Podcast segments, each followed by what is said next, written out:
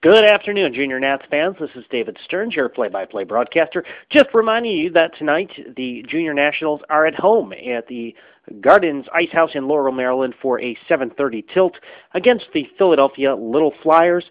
Tune in on Ustream.tv and FastHockey.com for all of the live play-by-play action. Brian Schrems will be joining me in the booth, and we will try to get some pregame thoughts from some of the players and Coach Anthony DePalma as he debuts here in the Washington area for the first time behind the bench at a home game against the Little Flyers.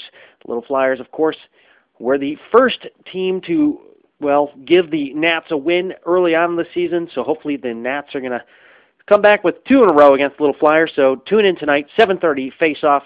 And 7 o'clock we will start with our pregame festivities, so tune in, fasthockey.com, ustream.tv, if you can't make it to the rink, we will see you all either live on the air or in person.